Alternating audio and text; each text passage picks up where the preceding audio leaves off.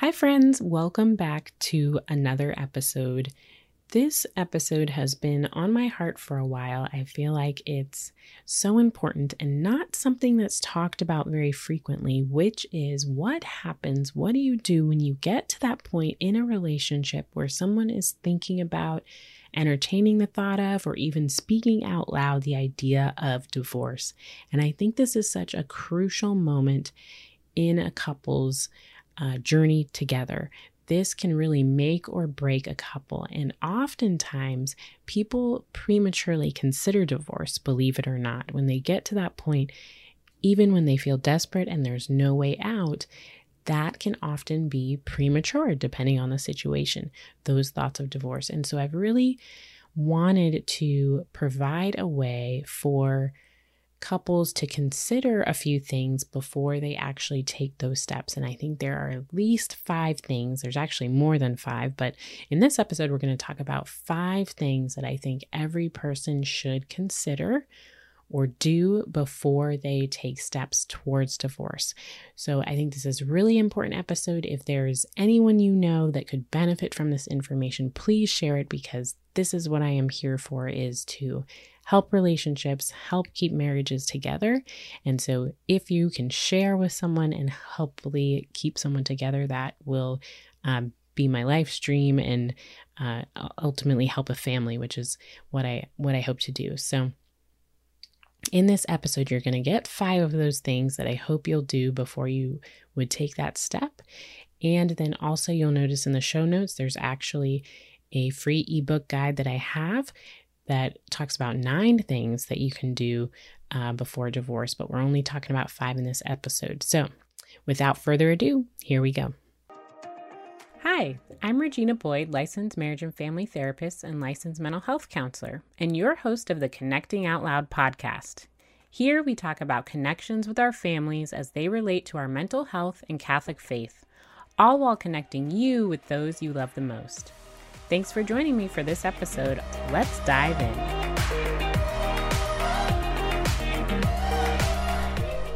Hi, everybody. Okay, so today we're going to talk about five things you should do or five things you should consider before divorce. So, whether it's you yourself who might be thinking about that in the back of your mind, or if it's somebody you know, please share this with them in the hopes that it can be helpful.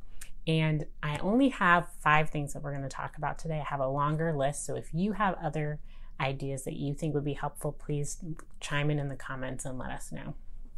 So, first, you need to take your time. Oftentimes, what we see in counseling is that people can get divorced prematurely. So, before you make any rash decisions, hey Jennifer, how's it going? Before you make any rash decisions, take your time.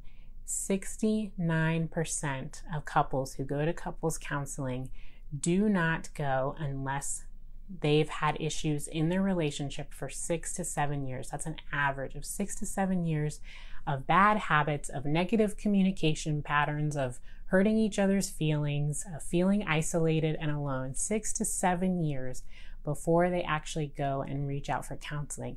And that's a long time to be living in so much negativity.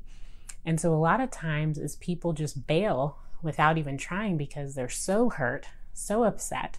Um, and what's interesting about that, too, to think about when somebody does decide to get divorced, it doesn't necessarily solve the issue. Now, I'm not talking about extreme cases, you know, uh, such as abuse or something like that, but, um, you know, just in a average situation, a lot of times we get divorced and it doesn't necessarily solve the issue. We think we're going to leave someone and just be rid of all of these problems.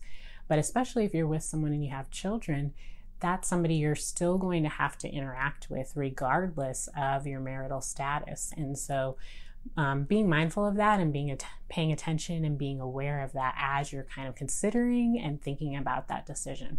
So, take your time. Secondly, I would say to never say the D word, the D word as in divorce. That is my number one rule. Um, whenever I'm doing couples counseling, even if it's with a couple who's not considering divorce at all, I always make that the number one rule in any relationship It should not be at the tip of your tongue, it should not be in the back of your mind. It is just one of those things. I think when people get really upset, they either threaten as a way to try to regain some control or to try to change behaviors in their partners. And it's just one of those things that really erodes trust drastically in a relationship. It can be so hurtful and so painful, and it's hard to take back once we put it out there. And so it just for your own sake to help make sure your relationship doesn't head down that path or down that trajectory, I would avoid that word altogether. So even if it's something that you or someone you know might be considering, at least make the boundary for yourself to never speak it out loud and to never say the D word. Third, prepare for grief. Um, we know um, through the powers of be that survey people in all types of situations, um, the number one cause of stress, life stressors for people, is death of a loved one. Um, the number two stressor, guess what it is?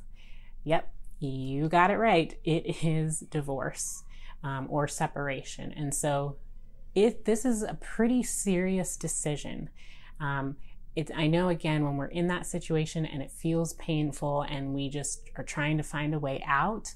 Um, I know that that's not an easy thing to um, have to bear day to day, especially if there's a big strain between the two of you. But taking into consideration that you will be going through a grieving process if you take that step and if you make that decision you are going to be grieving the loss of your relationship, the transitions that will happen as a result of that, and that sense of kind of starting over and um, all of the things that you have to do when something like that happens. You begin to build a life together, or maybe you have built a substantial life together. And now that's all going to have to change if you do decide to take that step. And so be prepared to grieve as if you did lose a loved one because it's a significant portion of your life that will be lost. And so I want you to be prepared to look at it from that perspective. Fourth, I would say speak to a trusted married couple or perhaps a spiritual leader. And I put a caveat with this, and this doesn't mean we go talking to just anybody and be talk of the town and um, gossip. And secondly, we want to make sure that this couple is somebody that knows you well, but also is going to give you objective advice and very sound advice that these are healthy, stable individuals. And thirdly, these are people who value marriage, who value your relationship. And so you really want to avoid getting advice from people who um, are going to just kind of sit in the muck with you and, you know, get into bashing mode, right? So if you make a complaint, we don't want to necessarily get advice from the friend who's going to be like, yeah, yeah, that was horrible. They shouldn't have done that, right? We want to be talking to somebody who's going to be objective and be listening and hearing our pain and sympathizing with us, but also able to have that one step removed to give us that objective perspective to challenge us if we've done something wrong, if you've been the one who's done something wrong yourself, or to also see maybe a way around or through that conflict that you guys might be having. And then lastly, I would say go to counseling. like I said before, six to seven years is a really long time to wait to try to manage some of these situations. And it doesn't have to be that way. And when you notice that year one or year two or year three, get to counseling. There is so much that can be done and can be helpful and can be reversed as far as communication patterns go, um, learning how to have fun together again, rebuilding and restoring your connection.